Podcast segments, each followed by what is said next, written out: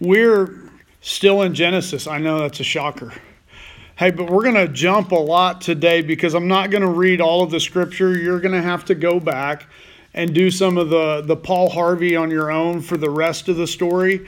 And, and I promise you it's worth it. There's, there's a lot of interesting stuff and relatable things and non relatable things. Uh, part of Jacob's life reads like I don't know, desperate housewives. I mean, it's it's stuff. I looked at Denise and I said, I am not comfortable, you know, necessarily preaching that, but it's not really the heart of the message this morning. But there's some really funny stuff in there because he had multiple wives and and how they sorted things out amongst themselves. Uh, this dude didn't have a chance, but. Uh, the like I told you last week, I, I, struggle with Jacob because I relate to him in a lot of ways, and and you're going to get to see that today because uh, a lot of people like to talk about the the moment in Jacob's life that we'll end with today, and and I thought about you know trying to do the whole uh, start with where we were going to end and still end there, but we were going to start there. I'm not going to do that. Uh, I'm, I'm not going to try and be clever this morning. I'm just going to simply give you the the reality is is the the wrestling match between Jacob and God was going on long before we see it described in Scripture. And I'm gonna I'm gonna show you that today, and it, it brings me great comfort that one of the patriarchs, the one of the big three that still get listed in in most blessings in Israel today, when, when fathers bless their sons, they still talk about Abraham, Isaac, and Jacob. And, and I, I look at this guy's life and I think he's one of the big three, but he's just as, as messed up and struggling with things as I am. And and it's a beautiful thing to see this morning. And, and I, I, hope that when we get through, you'll go back and you'll read all the parts we skip over and just see how much of a struggle this guy's life was. I mean, it, it I can't imagine having a house with four wives and by the time it's all said and done, 12 kids. And I mean, and he's managing a large mobile livestock company. I mean, there's a lot to this. and sometimes we just read over it because we've read the stories, we've read the stories, we've read the stories. We don't ever really think about it if Jacob lived today, what his life would look like. But picking up last week, we, we ended with mom convincing dad to send him away to get a wife because uh, she hated her life because of the women that were around her. You know, I I still laugh at that. I hate my life because of the Canaanite women. that is still one of the best lines of the Old Testament so far. But Jacob left Beersheba and went toward Haran. And he came to a certain place and stayed there at night because the sun had set. Taking one of the stones of the place, he put it under his head and lay down in that place to sleep. And he dreamed, and behold, there was a ladder set up on the earth. The top of it reached to heaven. And behold, the angels of God were ascending and descending on it. And behold, the Lord stood above it and said, I am the Lord, the God of Abraham your father, and the God of Isaac. The land on which you lie I will give to you and to your offspring, and your offspring shall be like the dust of the earth, and you shall spread abroad to the west and to the east and to the north and to the south. And in you and your offspring shall all the families of the earth be blessed. Behold, I am with you and will keep you wherever you go, and will bring you back to this land, for I will not leave you until I have done what I have promised you. You want to talk about somebody who got a really cool blessing from God. And I'm not telling you to go find you a big stone from the field and use it as your pillow. But, you know, God took exactly where Jacob was and started reaching out to him. And and Jacob is already seeing things from God that other people in his own line didn't get to see. You know, you, you don't hear about Isaac with God passing on the promise to Isaac. He doesn't he doesn't do it in such a dramatic way where you got to see into the supernatural. And then Jacob awoke from his sleep. And this is where I, I relate to Jacob because it's like, smack your head. Because, I mean, he didn't realize it until after the dream, but he awakes from the dream and says, Surely the Lord is in this place, and I did not know it. I, I little sidebar, I challenge you this week when you roll out of bed in the morning, say that to yourself in the mirror. Surely the Lord is in this place, and I didn't know it. I didn't know it. I'm telling you, how many times do we miss out on the blessings of God because we're just like Jacob? God was in this place and I didn't know it. You know, God, you were in that moment. I didn't know it till afterward. God, you know, that, that horrible thing I went through, I didn't realize you were in it until now. And it's like, smack my head. How can I be such a dummy? And he was afraid and said, How awesome is this place! This is none other than the house of God, and this is the gate of heaven. Any of you ever see that in your life? You know, I, I, I don't want anybody to get offended, but that's not what I think when I walk through the doors of the building. I, I don't view a building as this is the gateway to heaven, because I'll tell you what the gate to heaven looks like. It was the cross on Golgotha. And the house of God is right here. Because he said it would be. He said, I'll make my dwelling with you and in you. Now, it ain't a pretty house, but this is a temporary house. And if you go back and you really read the, the Greek on that, he was talking about a temporary house that God would temporarily set up home here because he's got a permanent place. So early in the morning, Jacob took the stone that he had put under his head and he set up for a pillar. There's going to be a lot of pillars today, too. I'm just telling you. He set up a pillar, poured oil on top of it, and he called that place Bethel. But the name of the city was Luz at first. And I'm not going to go into those names today because I, I, I got to keep going. Then Jacob made a vow saying, If God will be with me and will keep me in this way that I go, and will give me bread to eat and clothing to wear, so that I come again to my father's house in peace. Then the Lord shall be my God. And this stone which I have set up for a pillar shall be God's house, and all that you give me, I will give a full tenth to you. Okay?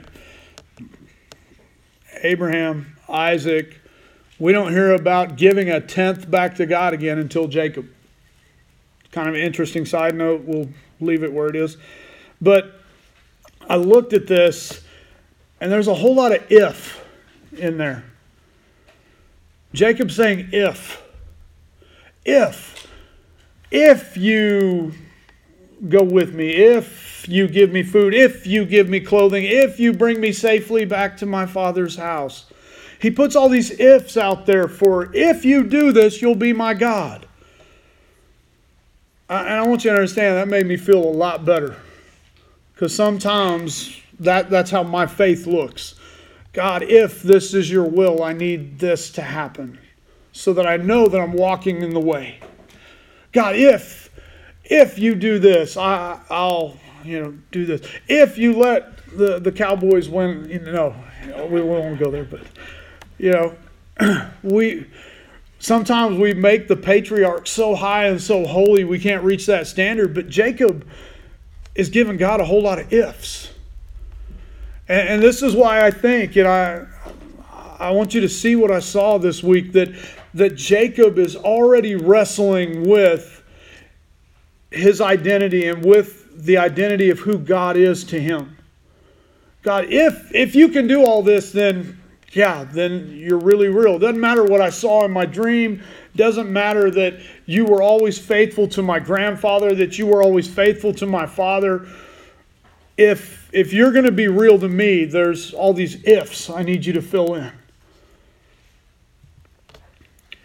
And now we're going to fast forward a long way into Jacob's life, okay? You're going to miss out on him getting married twice. Okay, let, let me give you the quick rundown of it. He goes to Padanaram, which is Mesopotamia, back to his family, to his ancestral homeland, and he runs into his uncle Laban. And Laban has two daughters, Rachel and Leah. And Rachel's really pretty, Leah's really not. And and Jacob really, really, really wants to marry Rachel, and Laban doesn't want either of his daughters to marry any of the schmucks from his own country. He wants them to stay in the family and have good bloodline. So he tricks Jacob, and we'll cover more of how that could happen later. But I'll give you the quick rundown of it. The weddings back then were a big feast and party, then the marriage. And most of the time, the groom didn't even see the bride until they were at the honeymoon chamber. And the honeymoon chamber was darkly lit. Uh, the groom was probably lit as well on alcohol. And he wakes up the next morning to find out this is not the bride I had wanted.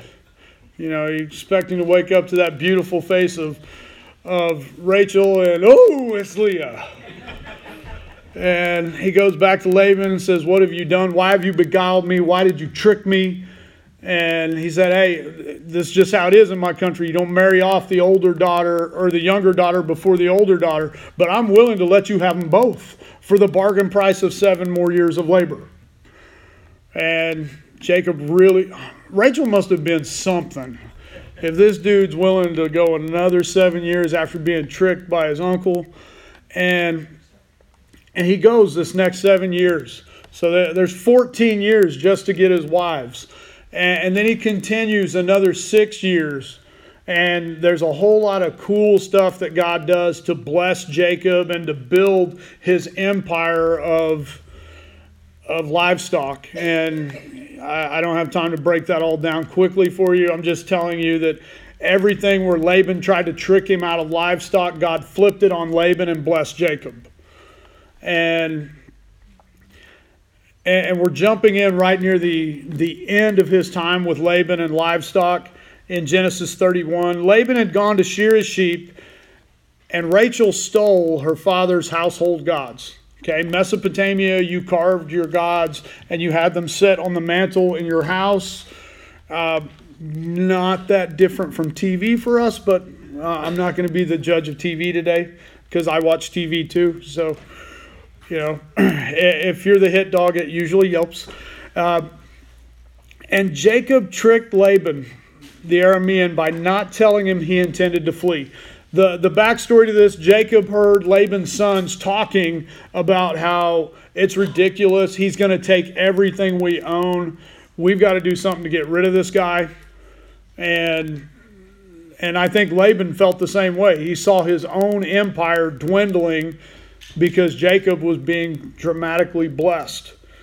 And he tricked Laban by not telling him he intended to flee, and he fled with all, the, all that he had. He arose and crossed the Euphrates and set his face toward the hill country of Gilead. And when it was told to Laban on the third day that Jacob had fled, he had a three day head start. And I'll tell you why Laban catches up to him because Laban's not taking four wives on a trip. Okay, anyway. Uh, when it was told Laban on the third day Jacob had fled, he took his kinsman with him, pursued him for seven days, and followed close after him in the hill country of Gilead. But God came to Laban the Aramean in a dream by night and said, Be careful not to say anything to Jacob, either good or bad. And Laban overtook Jacob, and now Jacob had pitched his tent in the hill country, and Laban with his kinsmen pitched tents in the hill country of Gilead. And Laban said to Jacob, Why have you done that? You have tricked me and driven away my daughters like captives of the sword. Why did you flee secretly and trick me and did not tell me?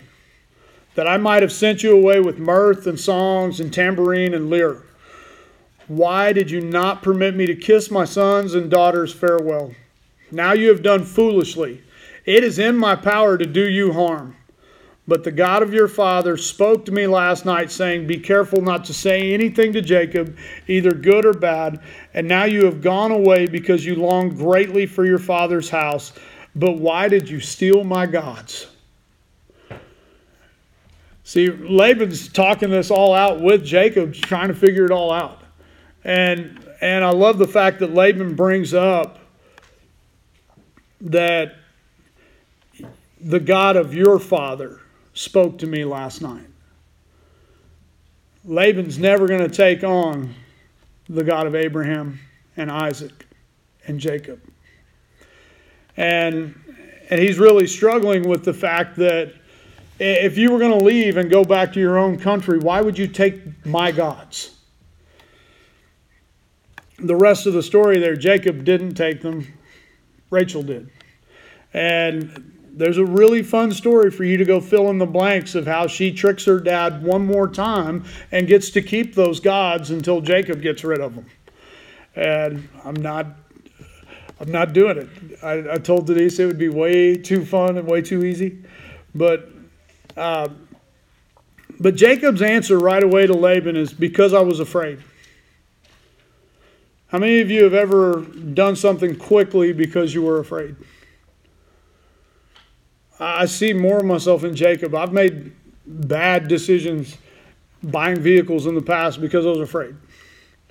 I've made snap decisions that, that ended up God used them for good, but in the moment it was because I was afraid.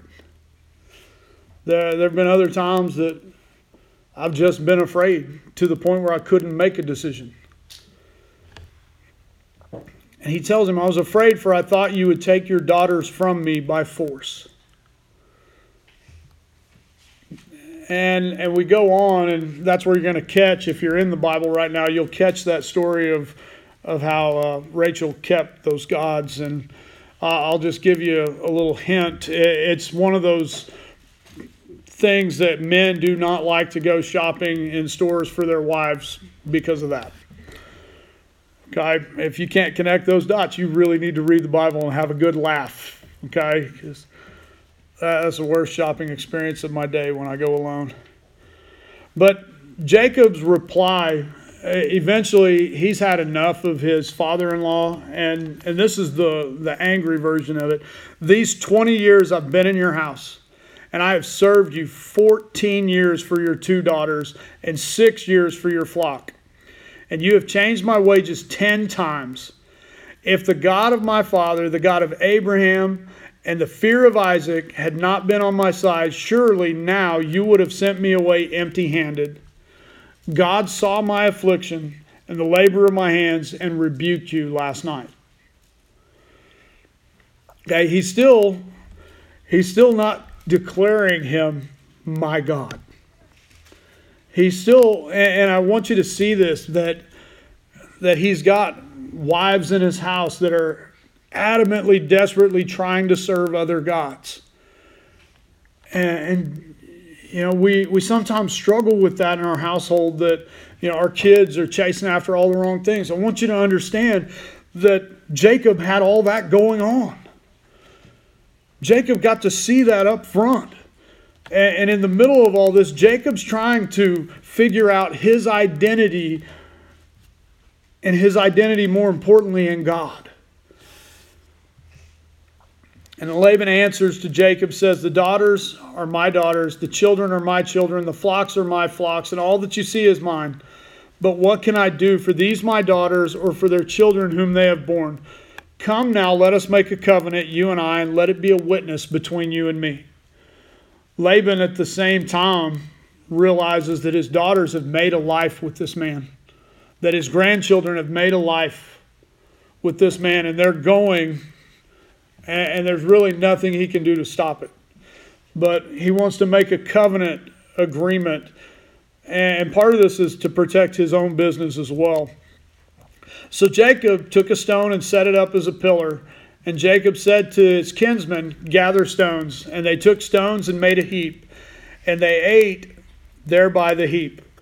And Laban called it Jegar but Jacob called it Gilead. And Laban said, This heap is a witness between you and me today. Therefore he named it Gilead and Mizpah. For he said, The Lord watched between you and me when we are out of one another's sight. If you oppress my daughters, or if you take wives besides my daughters, although no one is with us, see, God is a witness between you and me. Both, both the previous names, Jagar Sadutha and Gilead, both mean witness pile. That, that the pile itself served as a witness, as a landmark. And, and the Hebrew word Mizpah took it a step farther. It can't just be a witness pile, it had to serve as a watchtower.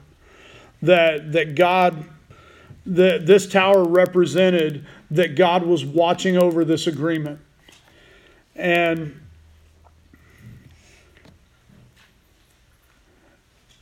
And Laban said to Jacob, See this heap and the pillar which I have set between you and me. This heap is a witness, and the pillar is a witness, that I will not pass over this heap to you, and you will not pass over this heap and pillar to me, to do harm. The God of Abraham and the God of Nahor, the God of their father, judge between us. So Jacob swore by the fear of his father Isaac and Jacob offered a sacrifice in the hill country and called his kinsmen to eat bread. They ate bread and spent the night in the hill country. See, Jacob's still not, he's still on the fence, not declaring that, you know, God is my God. They keep referencing them as the, and Laban did too. He declared it to be the, the God of Abraham and the God of Nahor. And he's separating them on purpose because they're not the same God. And Nahor recognizes this. Jacob swears by his father because he's still wrestling with the idea that God could really choose him. How, how could you choose me, God? I'm so messed up. And Jacob went on his way, and the angels of God met him. And, and when Jacob saw them, he said, This is God's camp. So he called that place Mana, Mahanaim. That's a fun one to say. Then Jacob sent messengers before him to Esau, his brother, in the land of Seir, the country of Edom, instructing them, Thus you shall say to my lord Esau, Thus says your servant Jacob, I have sojourned with Laban and stayed until now. I have oxen, donkeys, flocks, male servants, female servants, and I have sent them to my lord in order that I may find favor in your sight and the messengers returned to Jacob, saying, We came to your brother Esau, and he is coming to meet you, and there are 400 men with him. You don't number men coming to meet somebody in this day and age unless it's an army. And Manahaim means two camps. Jacob made his camp here, and he recognized that God had a camp here as well. He didn't include himself as part of God's camp. Do you see the struggle? Do you see that he's still, you know, I want the blessing of God, but I want God in his own camp right here. I, I don't want to be in his camp. I want him in his camp, and I want my camp. And Jacob was greatly afraid and distressed. He divided the people that were with him and the flocks and the herds and the camels into two camps, thinking if Esau comes to one camp and attacks, then the other camp will be left to escape. God talked him into this. You want to declare there's two camps? Well, I'll make two camps out of you, buddy. Here you go. You're going to split your own camp because you're a chicken.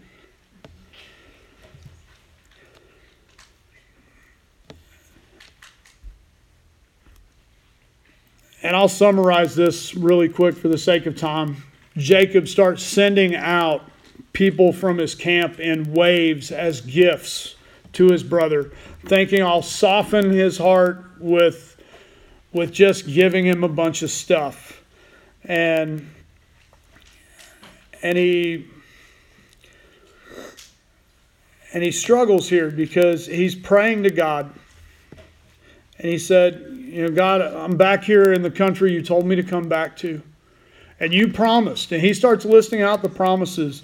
You know, I've become two camps. Please deliver me from the hand of my brother, from the hand of Esau, for I fear him that he'll come and attack me, the mothers with the children. But you said, I will surely do you good and make your offspring the sand of the sea, which cannot be numbered for multitude.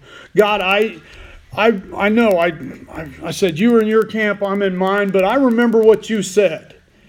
You said you were going to multiply me. And right now, I'm staring in the face of someone who can wipe me out. And I need to know what's going on. And Jacob went on to divide everything that night. And he sends his family across the, the stream or the ford of the river Jabbok and he sent away everything else that he had, and it was just him. And Jabbok means emptying. He got to that place where he, he just emptied himself out. And when Jacob was left alone, and a man wrestled with him until the breaking of day. When the man saw that he did not prevail against Jacob, he touched his hip socket, and Jacob's hip was put out of joint as he wrestled with him. Then he said, Let me go, for the day is broken. But Jacob said, I will not let you go unless you bless me. Jacob's in the fight of his life. And in the middle of it all, he hangs on to this guy, even though he gets his hip dislocated, which is one of the most painful injuries you can have outside of breaking your femur. And he said to him, What is your name? And he said, Jacob. He's not asking him, What is your name? Okay, he doesn't he doesn't want to know what is your name. He says, What do you identify yourself as? And Jacob, we all know, was the one who grabs the heel, the one who tricks, the one who supplants. And that had been his destiny up until this point. If you look at his life, all he'd done through a series after series after series was trick and deceive people. Trick, deceive people, run for your life. Trick, deceive people, run for your life. That was the, the strategy that he was getting through life with, that he had built his identity around. And then this person wrestling with him said, Your name shall no longer be Jacob, but Israel, for you have striven or struggled with God and with men and have prevailed. I'm giving you a new identity that's in me. You don't have to wrestle with who I am anymore. You, you see, the great struggle that Jacob had, he was wrestling with who God was. Not who God was to Abraham, not who God was to Isaac, but God, who are you to me? And I think we still struggle with that today. I think if you don't struggle with that, I wonder about your faith because the there are still parts of who God says he is in his word that I struggle with because he hasn't made that real to me. So just like Jacob, I wrestle with God. I wrestle with him and and the beautiful thing is that the more I wrestle with God, the more he allows me to overcome those misplaced parts of my identity. I don't have to find my validation in these things that I struggled with because God said, You're more than enough. You were enough for me to send my son to die on the cross for you. You were enough. Then Jacob asked him, Please tell me your name. He, he wants to be able to call God by name, something that Abraham didn't get to do, Isaac didn't get to do. And Jacob's not going to get to do it either. He said, Why is it you ask my name? And then he blessed him. So Jacob called the name of the place Peniel, saying, For I have seen God face to face, yet my life has been delivered. And the sun rose on him as he passed Penuel, which is just another spelling of Peniel, and he was limping because of his hip. That, that's one of those great moments where you come a walking, Cletus, but you're going back a limping. You know, you, you go, and, and I always wondered why God did that to him until this week. And, and facing God, when Jacob finally came face to face with God and allowed God to change and rewrite his destiny, he also allowed God to change the pace at which he would live life. He was no longer going to be the, the hustling, wheeling, dealing guy to make his ends meet because he lacked the ability to run away from people now. He was going to have to change who he was, he was going to be different. So many times I wish spiritually, mentally, emotionally, God would break my hip so that I would get off the pace of this life and live at the pace He wants me to be. Because in God's pace, there's peace. The pace of this world is always anxiety and chaos. How many of our struggles are based outside of our identity in Christ? How many times the, the stuff you struggle with is the stuff that you've placed in that second camp like Jacob did? Well, well, you know, God really doesn't care about that. Yes, He does. Do we really look to face God and wrestle with Him to find our identity? Those are tough questions to, to just drop on you and, and leave and run off to the Caribbean. but I'm going to spend some time on the boat looking out at the water and, and asking myself those same two questions. How many of my struggles have I based or given a camp outside of my identity in Christ? And maybe that is the heart of the issue of why I struggle with them. And, do I really look to, to face God, to, to really look at who He is, who His Word declares Him to be, and to wrestle with Him to find how do I fit in there? How do I really belong there? You know, am I am I really your child that, you know, big brother, Jesus, said I would do greater things than he did. Why am I not doing those things? And I, I, think if we're all real, we have to become a little bit like Jacob and wrestle. And understand the threat is very real that God may spiritually break your hip. I'm not praying that physically over anybody. okay? But that God would put us on a pace that would bring him glory.